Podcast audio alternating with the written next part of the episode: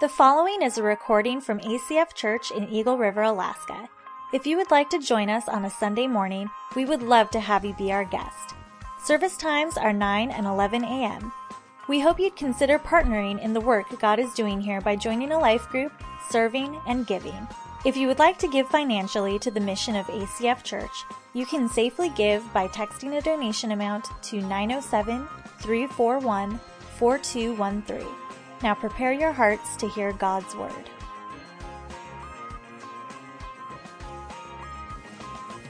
Hey, story of my life, getting shown up by my wife. So, hey, welcome to ACF Church. My name is Brian. I'm one of the pastors here, and uh, we are glad that you're here for our series, Ego Trip. Uh, we're calling it the series that's not for you, it's for the person next to you. And so you can just relax. None of this is about you, it's just about the person to your right or to your left. So, anyway, it's been a great series so far. Uh, thanks for coming this morning on this beautiful sunny day. I want to encourage you guys, second service people, if you uh, can at all possibly wake up a little earlier and come to first service and continue to make some space in the second service, that would be a great blessing. Um, it's summertime, there's lots of transitioning happening in, in our church. You may be new this morning. And uh, last, last week, or a couple weeks ago, we had, I think, 20 new families show up to ACF Church, and a lot of other people are leaving and moving to the lower 48. And so it's just a, a, a season of high transition in our community. If you're waiting for the person next to you to say hi to you this morning, because you're the new person, they may be new too. And so just want to encourage you, like, step out, uh, meet some people, and if you're new, just uh, make this place your home, get to know some people, and uh, it'll feel more like home when you come in on a Sunday morning. But we're in a series called called Ego Trip. And a question I have for you is Have you ever seen somebody fall from the top. Like they have achieved a lot, they have done a lot, maybe they are at the top of their game, and, and just in a split second, it's all it takes for them to come, you know, falling to the bottom. And, uh, and have you ever watched that? Maybe even celebrated it a little bit, feeling a little vindicated as a person by watching somebody achieve a lot and then fail, and maybe makes you feel better about yourself. Uh, we see this all the time in our culture, and I ran across a video that I think paints this picture perfectly. So watch this clip real quick. But this is the final lap, so Vicki Golden is going to have to really turn it on. Rutledge coming through. Will she be able to hold this and take the gold medal in Los Angeles? I, that's. Whoa! no! Poked her fist. Oh, she thought she was going to win it, but she opened the door, went down, and Vicki Golden is going to take gold in Los Angeles over Rutledge. Did that just happen? Wow. Unbelievable turn of events. Look at the dejection of Megan Rutledge. She thought she had it. She pumped her fist over the steel ramp, which was not the finish line, and made a mistake on the landing. Oh, wow. From the pinnacle of joy to the depths of defeat for Megan Rutledge. But Vicki Golden, it's the three peaks. Let's take a look. I mean, she had a great run in, and she looks like she just started to drop the nose. She needed that throttle to bring the, the front back up. And she change. sees Golden land right there, and she knows it's all over. Another look. Oh, wow. That is so sad. Megan Rutledge put in such an awesome race, but it's one mistake that cost you, and that was a big mistake for Megan Rutledge. Look at that. The sad face of Megan Rutledge, who had it. She absolutely had the win in this race, Cameron. Oh, the dejection, the pain. It's just horrible, isn't it? Oh, that's just a perfect picture of it. So she's, she's coming up to the end of the race, the last turn of the race. She pumps her fist because she is going to win, be victorious. And then she lets go of the throttle and the bike uh, goes nose down and uh, dive bombs into the ground. So we've seen this before, right? I mean, the moment where people think that they've got it all in, under control. They've got the win in their hands and they can do it on their own. They're so excited, you know. It's, it's just inevitable. The victory is yours and they lose it in this split second. That's all it takes. And we see this in our culture all the time. People who are at the top just totally losing it, you know. And, and like I said earlier, we kind of celebrate this for some reason sometimes, you know. Somebody like Justin Bieber gets a DUI and we're like, oh yeah, Yep, see, serves him right, right? Or do you guys remember back to the whole Enron debacle? Does anybody remember Enron? This, this huge energy company, and it, they went into bankruptcy. It was the biggest bankruptcy we'd ever seen. All kinds of shady stuff going on behind the scenes. Just a crazy thing.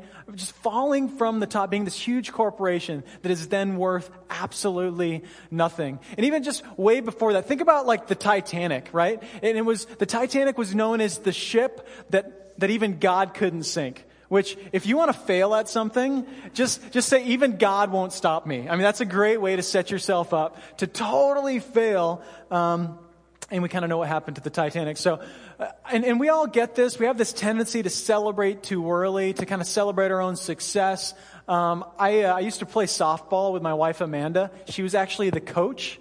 Um, and she's the sporty part of our relationship, you know. I'm more the artist, you know, and she's, you know, got all the athletic genes. And so, um, she, she was coaching the team. She did tryouts, and I made the team, which is hilarious. Uh, I think it's just because she can't keep her hands off me. But it's not because I'm talented at softball, because I'm not that good at softball at all. But I made the team, which was awesome. And so she put me in the most important position that she said, the uh, right outfield, I guess is the, it's where you put the people who are the most talented on the team. And so, so I'm in, I'm in right outfield and I'm hanging out and I'm like, you know, chasing butterflies and picking up grass. I mean, there's nothing happening. It's just dead out there. You know, balls are flying around. And it's a leisure league. People are hitting it pretty light. Uh, the guys have to swing left-handed, you know, and, and so it's just the way that the, the leagues are set up. Well, this guy gets up and he's a bruiser of a guy and you can just tell like this guy's going to nail it. So all the all the infield people they start moving out, and I'm kind of paying attention and kind of not, just hanging out. It's never going to come to me. And he pops the ball and it goes into the air, and it is I mean it's just coming right at me, right? And so I I get ready and I'm like this is this is what my whole life has been training for. This moment it's coming at me right now. And so I kind of stick my hand up in the air and I close my eyes a little bit and bam, sure enough I catch the ball and everybody's cheering and I'm like woo and I start running around around with the ball and I'm doing laps and I'm celebrating and I catch Amanda and she's coming from the dugout and she's coming right at me and it's not to give me a kiss, right? I mean, she is just mad and she's like, never do that again. I'm like, what? She's like, you're just telling everybody to hit the ball to you every time because you're a bad softball player. I didn't realize that when you celebrate, apparently that's telling everybody that this doesn't happen often. So she's like,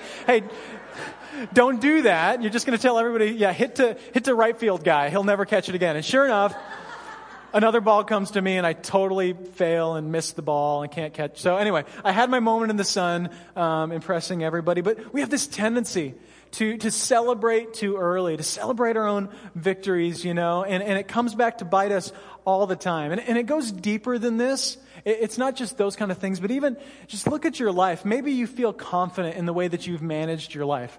And as you look at your life right now, you feel like I've kind of got it under control. Like things are going pretty pretty good. My my family's doing well.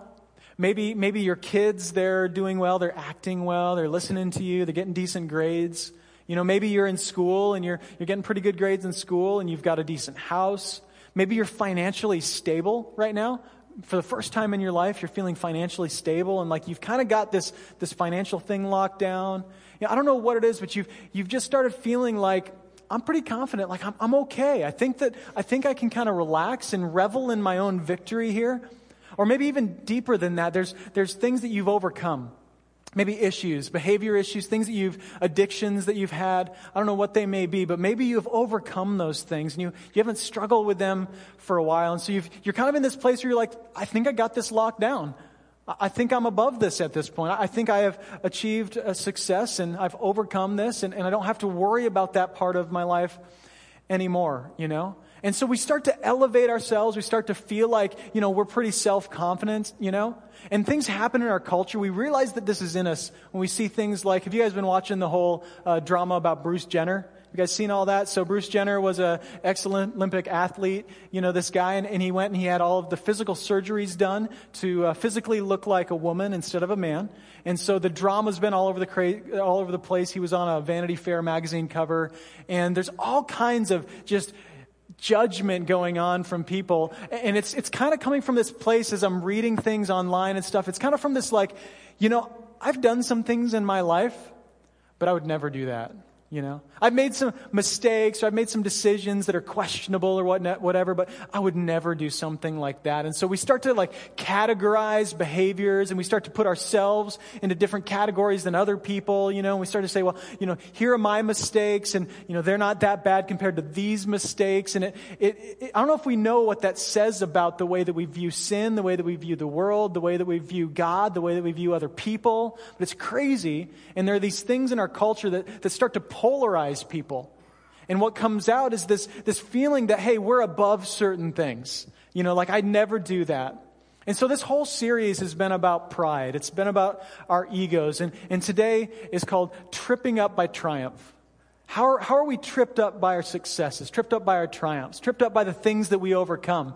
And, uh, and then how do we lose it because of that? Because we all, we all think that we're unstoppable until we're not, right? You ever been there? I am unstoppable. I am undefeatable. I am completely self sufficient until that moment that you are helpless and you need help. And so let's pray together and then let's go to God's Word together. Jesus, I just, uh, man, I just, I have a lot to learn in this. And I know we as a, as a community want to grow in this area. Father, I know that we all have pride. And God, I know that it is. Uh, it's getting in the way of your best for us. So, God, would you just give us the ability to step away from our circumstances and from our successes for a few minutes and to see ourselves in light of Jesus? And, God, could we just walk away being transformed by your work within our hearts? God, bind us together as friends and as a community, as family. God, I pray that uh, we'd see just forward motion in our lives as we step out of these doors today. We pray it in Jesus' name. Amen. Amen. So, uh, if you want to follow along, the, uh, the, the scriptures will be on the screen behind me. They'll also be in the insert that you got on the way in.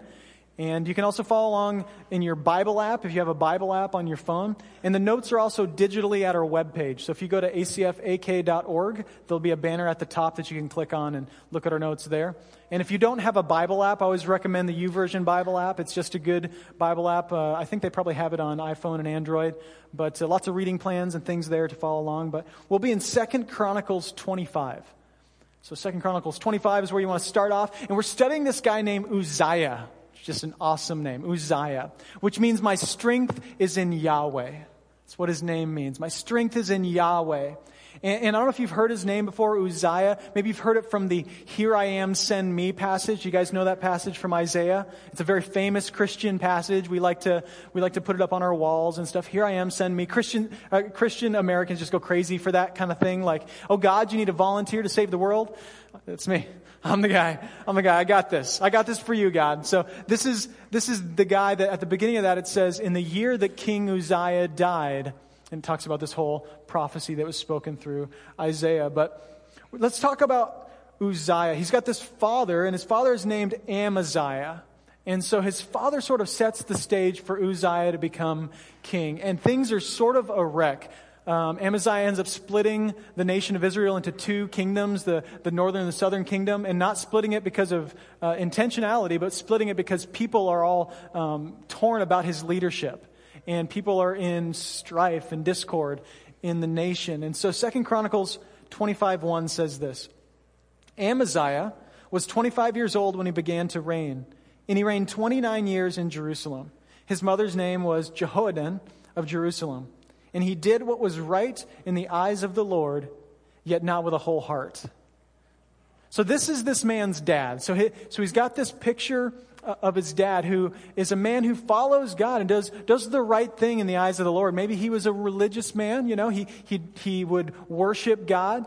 Maybe he'd do religious things. He'd gather, you know, with other believers, other religious people. You know, maybe he'd make the right sacrifices and do all of the right things. And so from, from the outside, maybe he looks like a good, what would be a good Christian person today.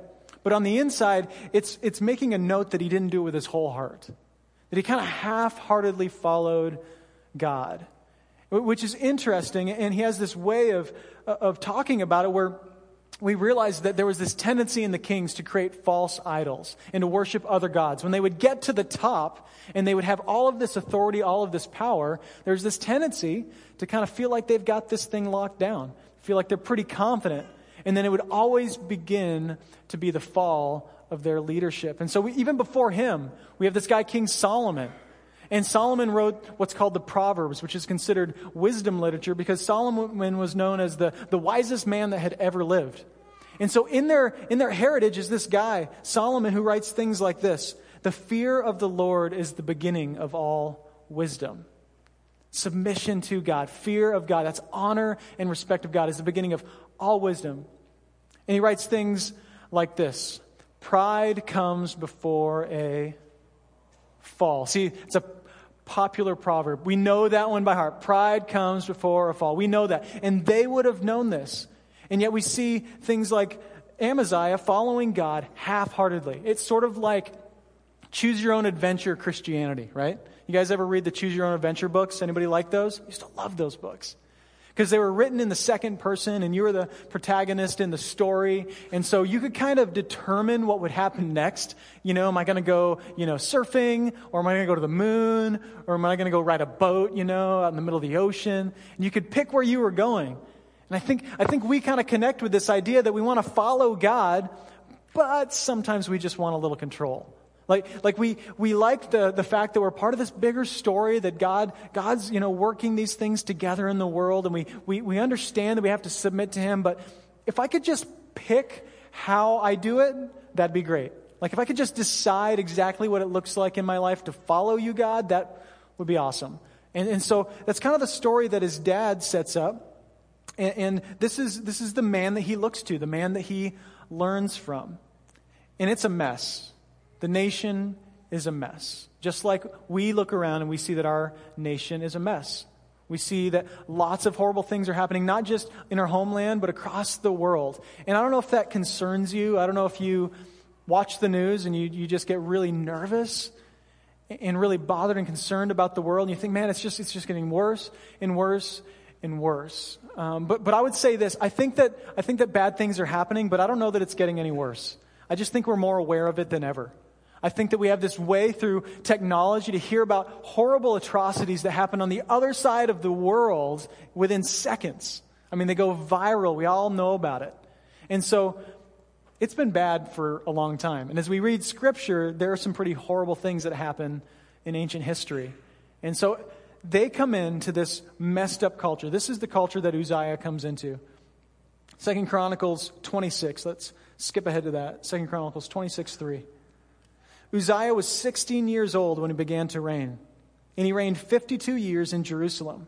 His mother's name was Jecoliah of Jerusalem, and he did what was right in the eyes of the Lord, according to all that his father Amaziah had done. He set himself to seek God in the days of Zechariah, who instructed him in, in the fear of God. And as long as he sought the Lord, God made him prosper. So, talk about big shoes to fill. You're 16 and you're leading the nation of Israel.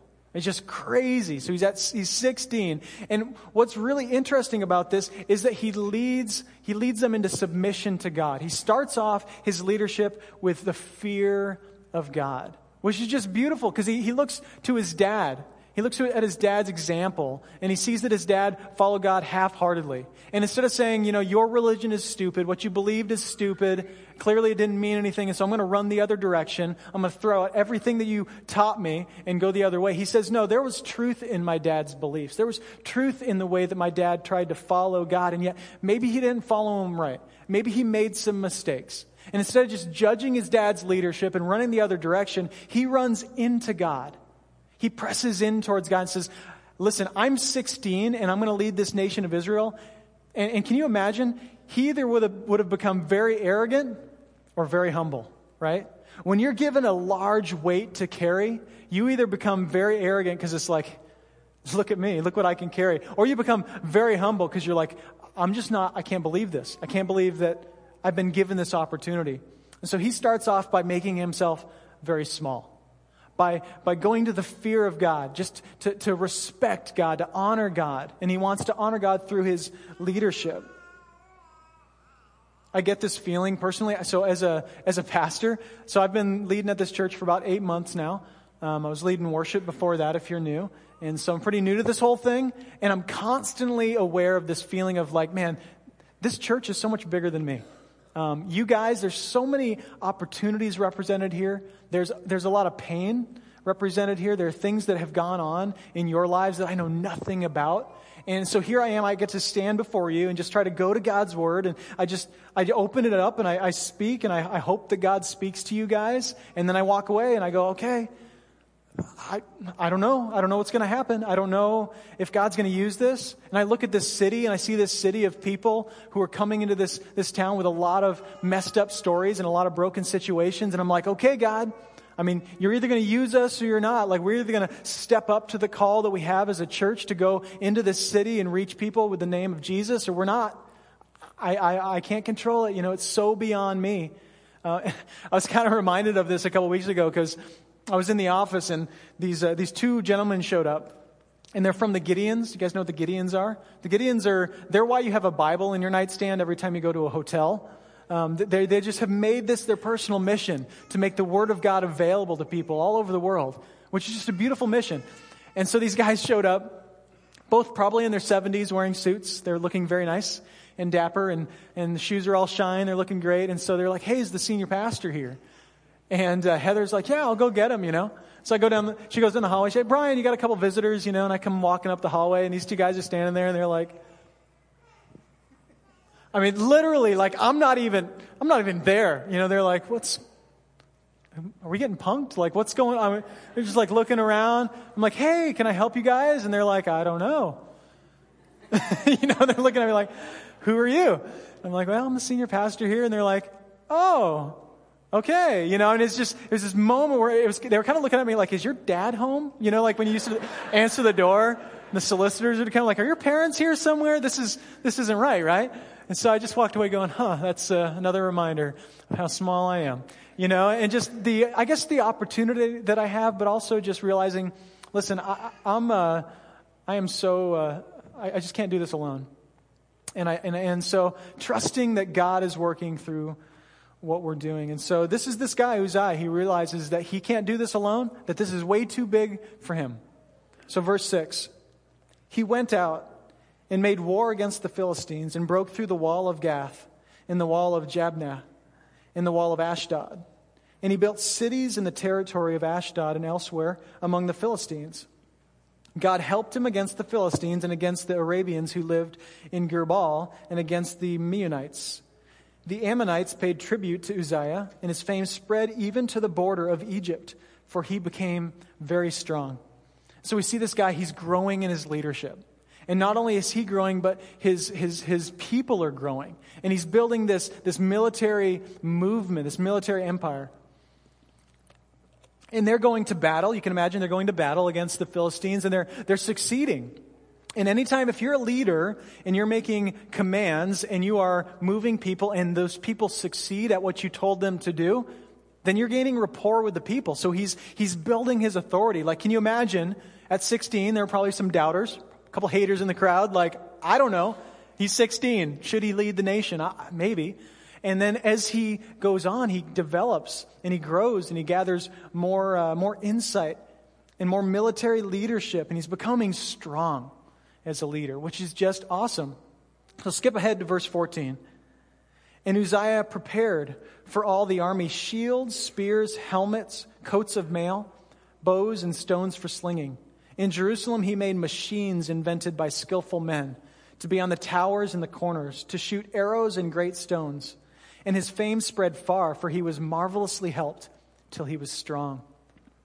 So he is, he is preparing the army. He's giving them everything that they need. You know, he's building this, this infrastructure to create all of the supplies so that they could go to war, you know? And then it says he built machines invented by skillful, skillful men. He's, he's building machines of war, which is just crazy. So it's like, this is like Mad Max stuff I'm seeing here, you know, like stuff that's shooting flaming arrows and these crazy contraptions. And I can imagine all of these inventors coming to him like, here's the new cool thing. It's like James Bond, you know, like, here's the new cool gun that we've created, you know, this, this new thing so that we can win at what we're doing, you know? So he's building this whole, this whole infrastructure together. And then it says he was marvelously helped till he was strong. And maybe you're like, well, it just said that he was strong. I get it. He's, he's getting strong. Well, in this context, strong isn't strong. Strong here is proud. he was marvelously helped until he became proud, until he started to tip over the top of the scale and go, Listen, I think that I can do this. Have you been there? Have you been there where like things are coming together and life's pretty good? It's going really well. Things are going, it seems like when you touch something, it succeeds. I mean, you just, you just invest in something and it succeeds. And he's in this, this place of life where everything he touches seems to succeed. And he's growing in rapport. And not only is it his issue, but the people around him, I can just imagine, are just elevating him like, hey, keep leading us well. Keep doing, you are just the best, you know? So he's just up on this pedestal at the top of his game, and then he gets strong which is the story of him and all of the kings, it seemed like before him, that they would become strong, and then at some point their integrity would fail. At some point, they would start to separate from God and do it on their own. And that would be the end of their leadership. And so I look at his triumphs, I look at all that he achieved, and I wonder, like, when you see the blessings in your life and you see the things that you've triumphed over, all of your successes, do you see that as, as God's blessing? Because sometimes it's a blessing, and other times I think that maybe it's just a test. Like if you're touching everything and, and, it's just succeeding and you're like, you know, you're getting raises at your job and your family, you know, everything's going well in your family, you know, everything's going well in your life. I wonder sometimes like if that's not as much of a blessing as it is judgment on our character, you know? I just wonder like God's like, no, you got some stuff to learn. So I'm going to give you everything that you wanted. I'm going to give you everything you ever asked for. And I'm going to make you feel very stable. And then at some point, you're going to get the decision to either follow me and give it all to me and trust me with everything, or you're going to run your own way and it's going to fall apart. And this is the story. This is not just the story of the kings, but this is the story of humanity, right? From the very beginning, there's this perfect place that God builds for us. He gives us everything. He just tells us not to do one thing. And guess what we do? that one thing. That's a story. It's what, we, it's, what we're, it's what we're doing. It's what we are as people. It's our tendency. So he becomes proud. Verse 16. But when he was strong, he grew proud to his destruction. For he was unfaithful to the Lord his God and entered the temple of the Lord to burn incense on the altar of incense. But Azariah, the priest, went in after him with 80 priests of the Lord who were men of valor. And they withstood King Uzziah and said to him, It is not for you, Uzziah, to burn incense to the Lord, but for the priests, the sons of Aaron, who are consecrated to burn incense. Go out of the sanctuary, for you have done wrong, and it will bring you no honor from the Lord God. Okay, so you know that you have lost it. You know that your ego is absolutely out of control when your friend comes to confront you with 80 people. Like, I mean, your head is so big and you are so unwilling to hear the people around you that they have to bring 80 other, not just people, they're priests, you know, 80 priests come to you. They knock on your door like, hey, we got a problem. There's something going down here. Like you don't realize what you're doing. So this is the situation that he's in, which is, it's interesting to me that that these are these are his his priests, you know, like in his nation, they are coming after him. I mean, have you ever been called out by your kids before? Like, you're thinking like, I taught you. You don't call me out, right? These are the people that have submitted to his authority. He has raised them up in the fear of the Lord. He's encouraged them to fear God and to trust God. And yet, at, at some point, his leadership is too good for his own integrity. And these people, they're like, hey, you taught us. You taught us to fear God. You taught us to trust God. And now you're not doing it. And so we're going to call you out on this. I want to say this humility doesn't equal passivity. What we're talking about here is not being passive. The church isn't called to be passive, to just watch the world go by and say, hey, okay, well, I'm just going to let it burn itself down. I mean, we need a church, we need a, a group of people who are willing to weigh in and to be, to be agents of grace in our culture, agents of hope and peace. Not just watching horrible things happen, but willing to take part and to jump in. So these priests, they, they stand up. They're like, hey, this is wrong. This is a problem. And maybe you're like, okay, so he burned incense. Is that really all it takes to destroy a strong military leader? He burns a little incense. Is that, is that really, it says to his destruction. He grew proud to his destruction. Is that all it takes to be the end of all of your leadership? But you have to understand that in this culture, God had forbidden the kings to perform the duties of the priests. This is just the brilliance of, of God's system. He's like, no, you as a king have this job over here, and you as a priest have this job over here.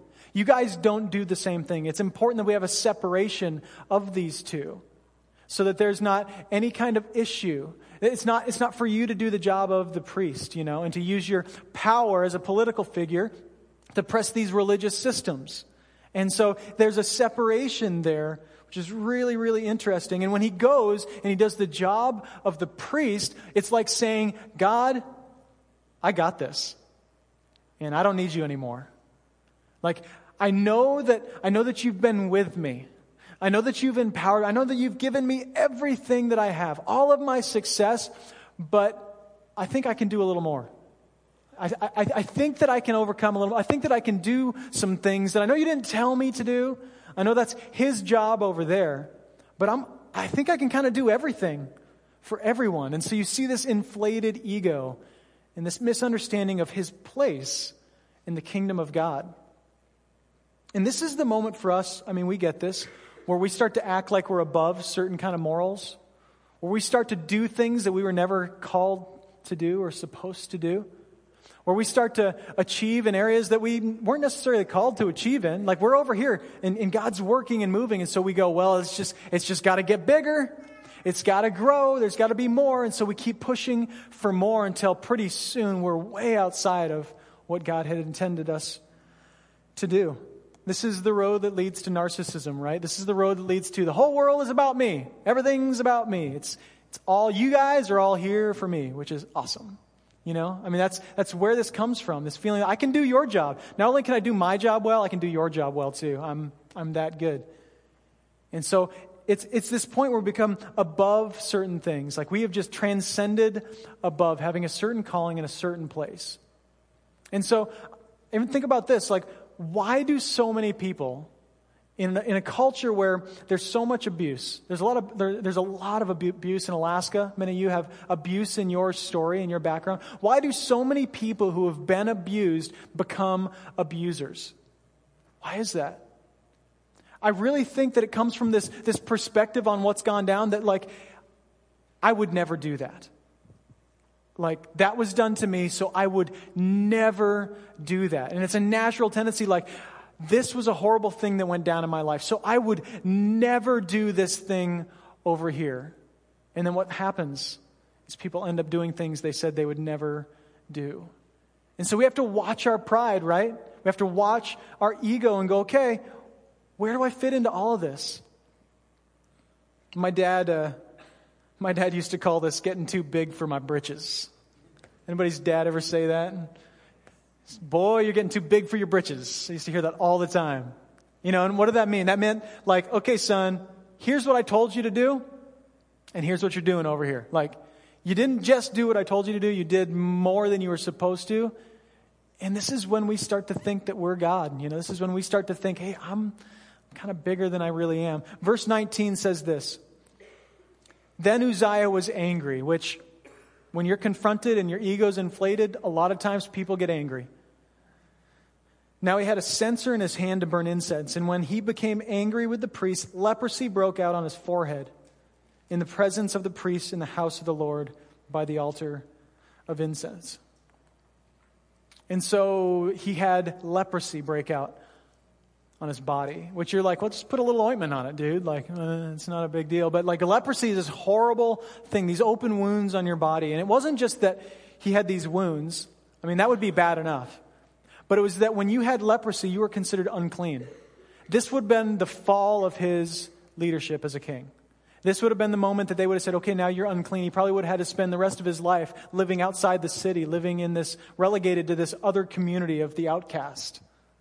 And so it wasn't just that, oh yeah, I made him a little sick. No, this was like the end for him. The end of his leadership, the end of his reign, the end of his authority, because he chose for just a moment to step outside of what God had given him and to start to take his own authority, you know, and run on his own. This is, this is the whole narrative of the Bible. It's about people that God gives provision to. He gives sustenance to. He supports and loves who at some point rebel against God. because of our pride. This is the story of humanity. So think for a second, think, just kind of switching gears, think what have you, what have you achieved in your life? What have you done? I mean, do you have beautiful kids? You're like, man, they are just, this is the pinnacle of everything I've done, my children. Or maybe you have a really good job, you know, and you're just proud of your job. Maybe, maybe you got a big promotion lately and, and you've got a lot, of, a lot of people who are reporting to you and you've done that well. Maybe you've uh, overcome some kind of addiction in your life and you've, you've overcome some kind of behavior. Or maybe you have a nice house or drive some nice cars, you know. Maybe you're in shape, like your body's looking, looking pretty fly right now, you know. Things are, things are going well all up in this business. Like I'm, I'm doing pretty well. Like I'm looking really good right now. I don't know what you've achieved in your life. Maybe you've gotten some awards. Maybe get really good grades in school. Whatever it is, I want to ask you, do you think that you got here all on your own? Do you think it was all you? Like really? Like nobody helped you? Nobody was with you. Nobody supported you. That didn't come from any, anywhere else. Because I think if you looked at your story, if you looked at your past, what you'd see is a series of people and circumstances and situations that have created opportunities for you. Now, maybe you walked into those opportunities. Maybe you took the opportunity. But, you know, even if you, even if you grew up in a house where there was almost no money and things were falling apart and you had the opportunity to turn that around and you had the determination to make something of yourself, where did that determination come from? Like, do you think you decided to be born in America with the opportunities that you're given? Do you think you decided to be given the genes and the, the thought processes that you have? Like, did any of that come from you? Of course not. I mean, these were all gifts to you, opportunities placed before you. And so we have to, we have to start with that. Did really any of this come from us? I think that we get tripped up by triumph because we misunderstand what triumph really is and where it comes from. We misunderstand really what, what it looks like to succeed at life. You know, people say, I'm winning at life right now. Well, what does that really look like? You know, does it look like all of the things that you've listed out? True success extends from this life to the next. True success extends from this life to the next. As you weigh your life, which I think you should do sometimes, I think if you haven't done that lately, just go home, spend a few minutes, maybe it's in bed tonight, just weighing your life. Whatever scale you choose to weigh your life by, and ask yourself, what does any of this matter? Like, I want to list out all the things that I've done. What does it matter? Because in the kingdom of God, true success extends to the next life. It extends into eternity. And the things that you invest in, if you're like, success is all of this stuff, if, if any of that stuff will turn to dust one day, you have no success.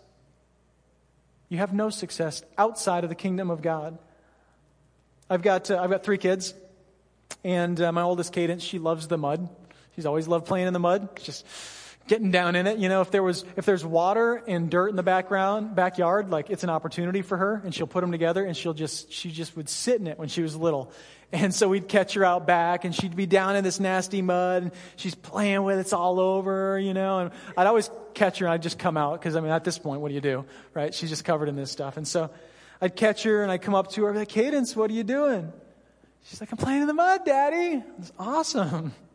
Looks good, you know, and, and uh, I'm like, what do you got there? And she's like, well, it's, it, it's you, you know, like there's, there's mom and there's, there's dad, you know, and it's mud, right? This isn't sand where you can actually make things that look like something. This is clumps of nasty, right? So like, his dad is you and it's, it's mom and it's, you know, there's our house and, you know, there's our, our, our town and here's all of this stuff. And I'm like, my kid's not going to graduate high school, right? It's like, it's looking, it's looking, I don't know how to tell you this, kid. It's horrible, right? It's just, doesn't look like anything. It just looks like a mess, right?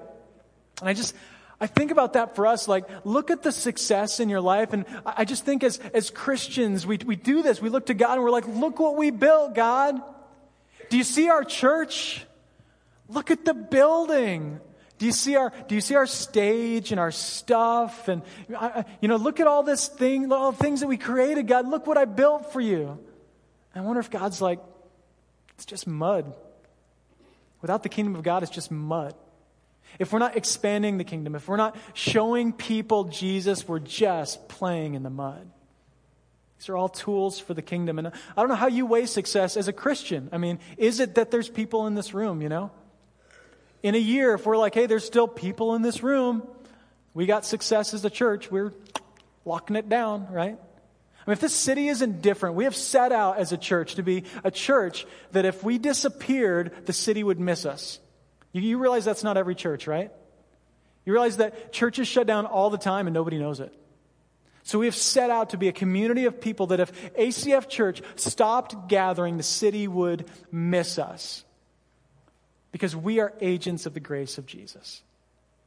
And so, in a year, if we have a standing building, I will not call that success. But if we have expanded the kingdom because as a community we have loved people well, man, praise God.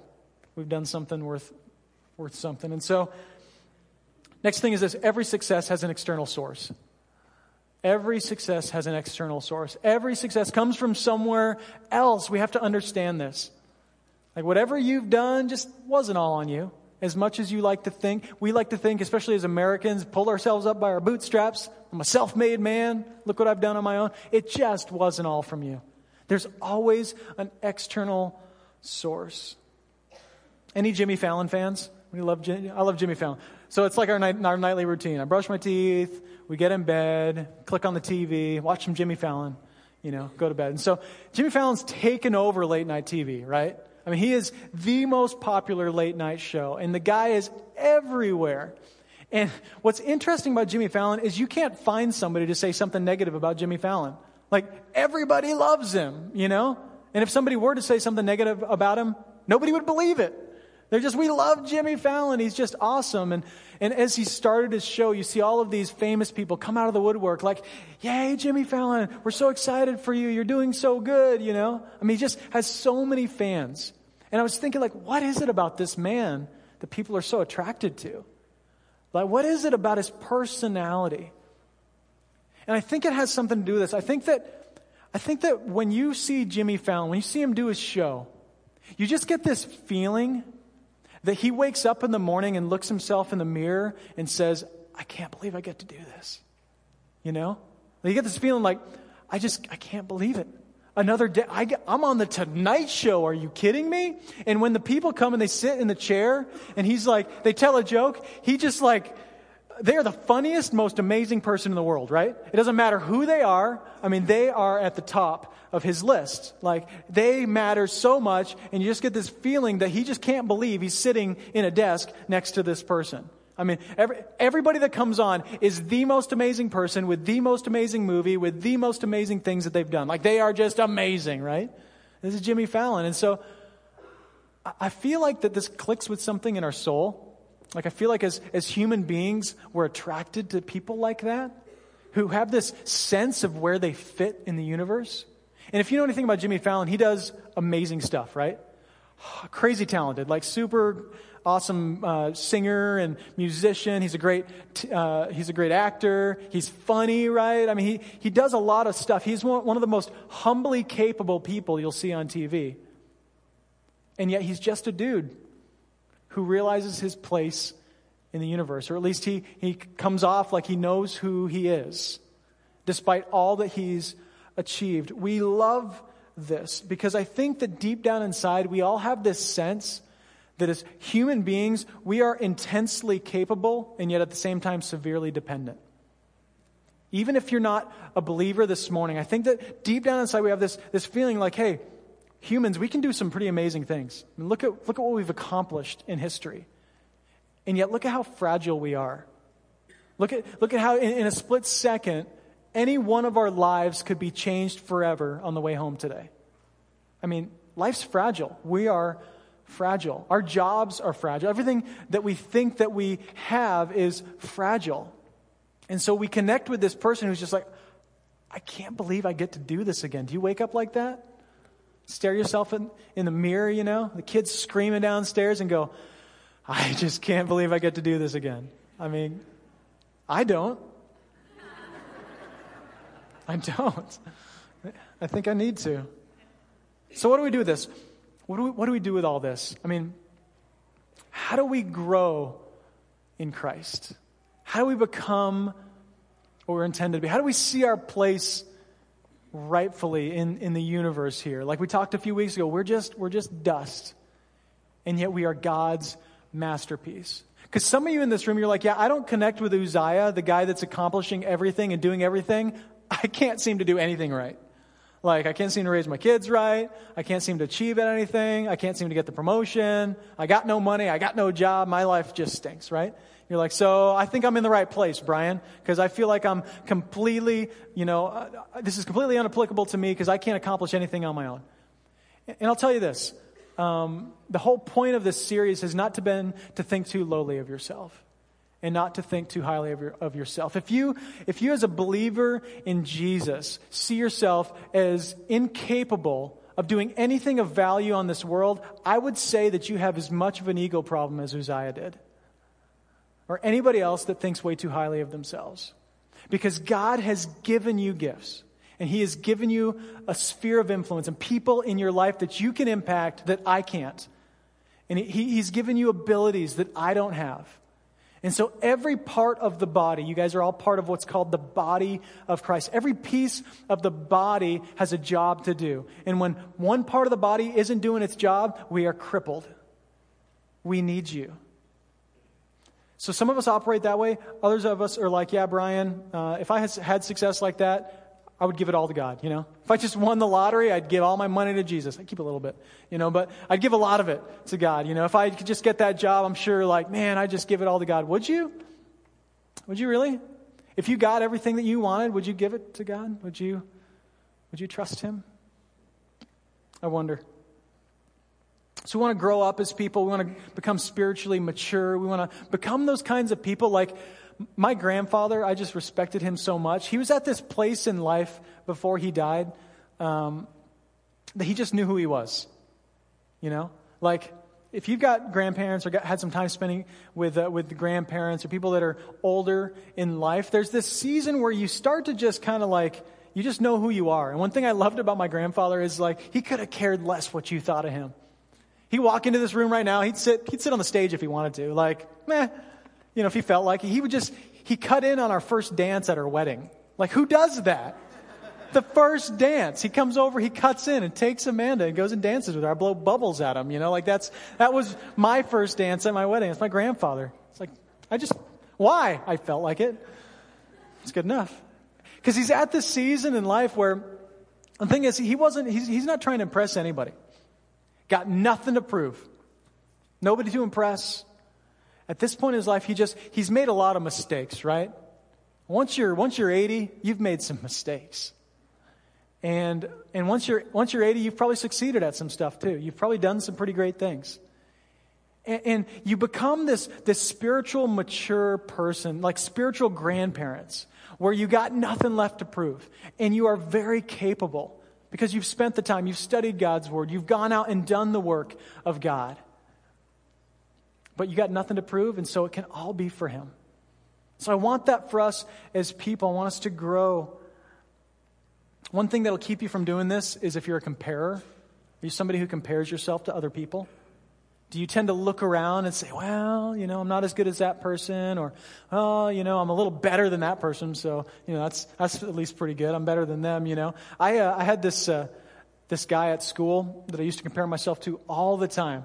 So for me, I was an artist and I would draw stuff. That was my claim to fame in school. I would draw pictures. And so every school that I'd go to as a military kid, I'd just I'd show up and I'd try to draw some cool stuff and show them to my friends, and all of a sudden people would respect me for my amazing artistic abilities. Well, then this kid shows up, Avram. Avram was his name. Seriously, Avram, and he had this weird haircut, uh, that I tried, I tried to do on my own because he was so cool and I didn't want to admit it. But so like he had this weird haircut and he was an amazing artist. He wore Stussy shirts. Like remember Stussy with a little, I couldn't afford Stussy shirts. And, uh, and he had the uh, JNCO pants, which were awesome. Remember JNCOs? Come on now. And uh, he had the JNCO pants. Man, the kid was just like, he was awesome. He was way too cool for me. And, and like he shows up and now he is like way better than me. And all my friends want to hang out with him now. And it drove me crazy. And so what did I start doing? Man, I started drawing hard, right? I went right home. I bought a bunch of tablets. I started drawing. I go to school the next day. He'd show me something he drew. And I'd be like, ah, oh, It's pretty awesome. I'd take it and I'd kind of trace it and I'd go home and I'd try to replicate what he did. You know, I'd, I'd pick up my game so that I could match what he does, you know, and, and so it, it's hard. We do this comparing thing. I think you're like, well, maybe you're like, I grew out of that. I don't, I don't think we really grow out of that. And I see this all the time because, like, let's say a friend comes up to you and they say, Hey, I just started this 90 day Bible reading plan. I'm going to read through the whole Bible in 90 days. And it's like changing my life.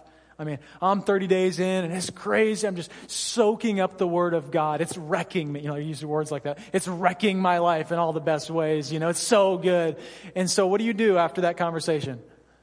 You go get a 90 day Bible reading plan, right? It's like, all right, I got to pick up my game here a little bit. You know, or somebody's like, hey, it was so cool. The other day I was walking by my neighbor's house and I saw his garage door open. And so I, I walked into his garage and he was working on his car and, you know, I can kind of fix some stuff. So I got to help him with his car.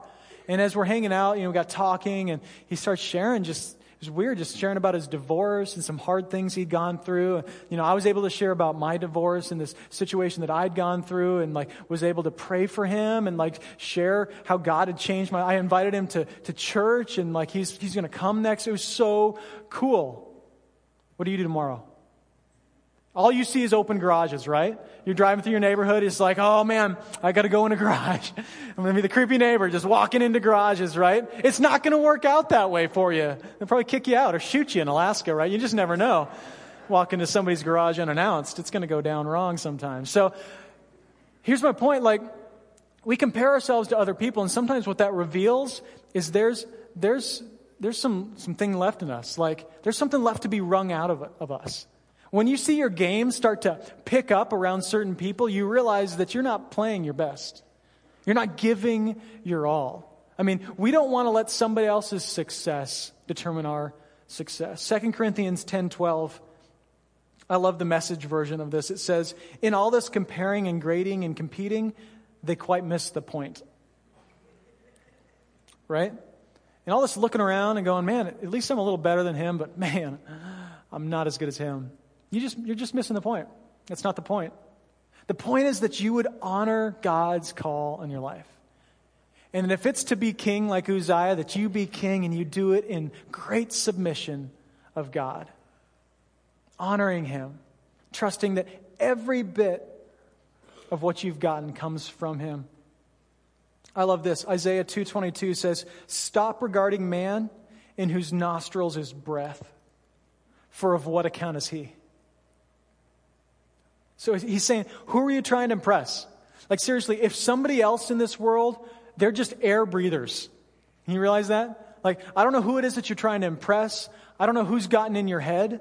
I mean, there might be people in this room who even who are adults, and you're still trying to get the acceptance of your dad or the acceptance of your mom or of that person you grew up with. Like we hold on to these things forever. And he's saying, What account is he?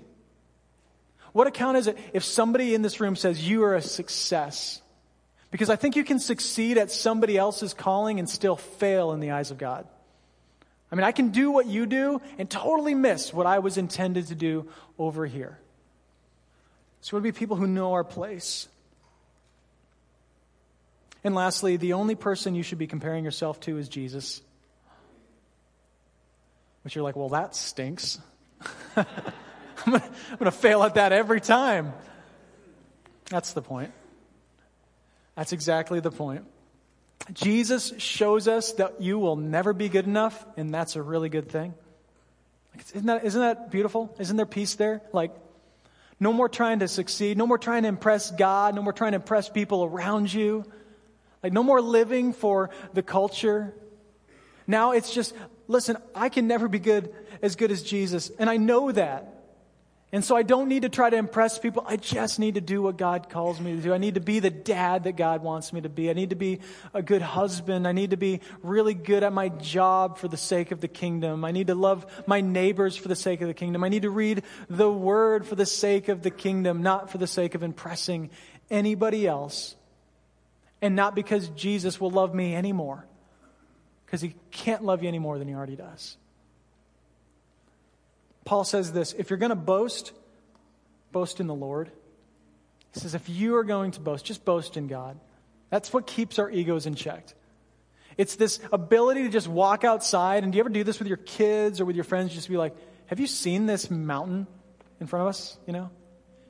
Or do you ever just look at your family, look at your kids and go, are you, are you kidding me? Like, look at what I have here. Do you just look around and thank God? Boast in God. Look what He has done. It, it, it puts your pride into the right place. And not even just externally, but internally, like, look what God has done through you. It's okay to be thankful for that. I mean, if God has done amazing things through you, then you give the glory to God. I'm not talking about pointing at the sky when you get a touchdown. I'm not talking about this like, yeah, it's all Jesus, but I don't really think so. You know, like I'm talking about a deep seated conviction that you're nothing without Christ. And that's how we keep ourselves in check. The thing about the motorcycle girl in the video is at the last second, when she should have had her eyes fixed on the finish line, and when she should have been focused on riding the thing that gave her power, she let go of the throttle so she could celebrate herself. And I just, I feel this in me. I feel this tendency towards that. Like, like when things are going really good, can I just kind of fist bump in the air for just a second? Because I'm doing pretty well. And in those moments, that's when you should be on the throttle the most. Like if you're just nailing life right now, lean into Jesus because you're one step away from, from a fall, right? We just said that. Pride comes before a fall. We all hear that, we all know that, but do we see that in our own lives? This is where peace comes from. When the world tells you to achieve, when the world says just do more and be more to earn your worth, Jesus just says give up. Just give up. Just trust me, and that's where you're going to find peace. So, as a church, we're going to model this giving up and this letting go a little bit this morning. We started a thing back in January called Dollar for Change. It's these boxes on each side of the stage. And so, this is just a, a little initiative we started that's a, uh, um, it's a way that we as a community, in just a small way, that we're modeling what it looks like to trust God. So, if you don't know what that's about, basically we asked everyone to bring a $1 bill for everybody in their family. And uh, then, as we're worshiping, we asked people to come up and put a dollar bill in the boxes. And so, somebody had donated a car to ACF Church, which is just awesome. And then it needed some repairs. And so, we used the money from Dollar for Change to repair the car. And then we gave it to this family. They're living in some low income housing in Anchorage, just doing everything that they can to get back on their feet. Uh, the father in the family, he did snow removal. That was his job this last winter, which is not a good job when there's no snow. And so they were really struggling last year. And so because we gave them a car, we just got word that he got a new job and that he's doing much better financially. They are uh, coming out of the situation that they were in. And so we were able to literally change his family's life with a vehicle. I mean, it's just a car, right? But this is what the kingdom of God looks like. And so what we're doing is we're just encouraging you to come up and be a part of this. We're asking you, not for a lot of money, for a $1 bill. You're going to lose more than that in the drive through of McDonald's on the way home, right? I mean, it's, it's a dollar, you know? And so if you're like, man, the church is always about money, come on. Like, this is just a simple way that we can do something small and model what it looks like if, if everybody does just a little bit. We can change lives for the sake of the gospel. So, what would it look like if we all gave everything to God? And I'm not just talking about money, I'm talking about trusting Him with everything that you are. What would the movement of Christ look like in the city of Eagle River if we didn't just give a little, but we all just poured our souls out for the sake of the kingdom? Can we just pray together? Jesus, we, uh, we as a church, God, we just pray that you would get our egos in check. And honestly, God, I'm kind of scared even to ask for that because I don't know what that means sometimes. But God, I just pray that for us as a, as a community, God, that we would know our place. Father, that we lean in to the grace of Jesus when things are going well, when we're succeeding and doing great things. God, that we would trust you with everything, knowing that all of what we have comes from you. God, never allow us to be a community that's conceited and arrogant and proud because we think that we've done something of value outside of the grace of Jesus. We just see ourselves, God, as, as recipients of grace. And God, the fact that you choose to use us to share that with the world is just amazing. So, God, continue to grow us, continue to challenge us.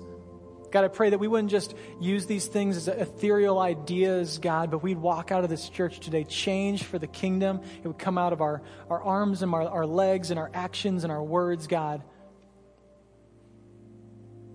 We love you, God, and pray as we worship in this next few moments, God, that we would raise you on high and recognize you as the King over all things. We pray it in Jesus' name. Amen. Amen. Love you guys. Thanks.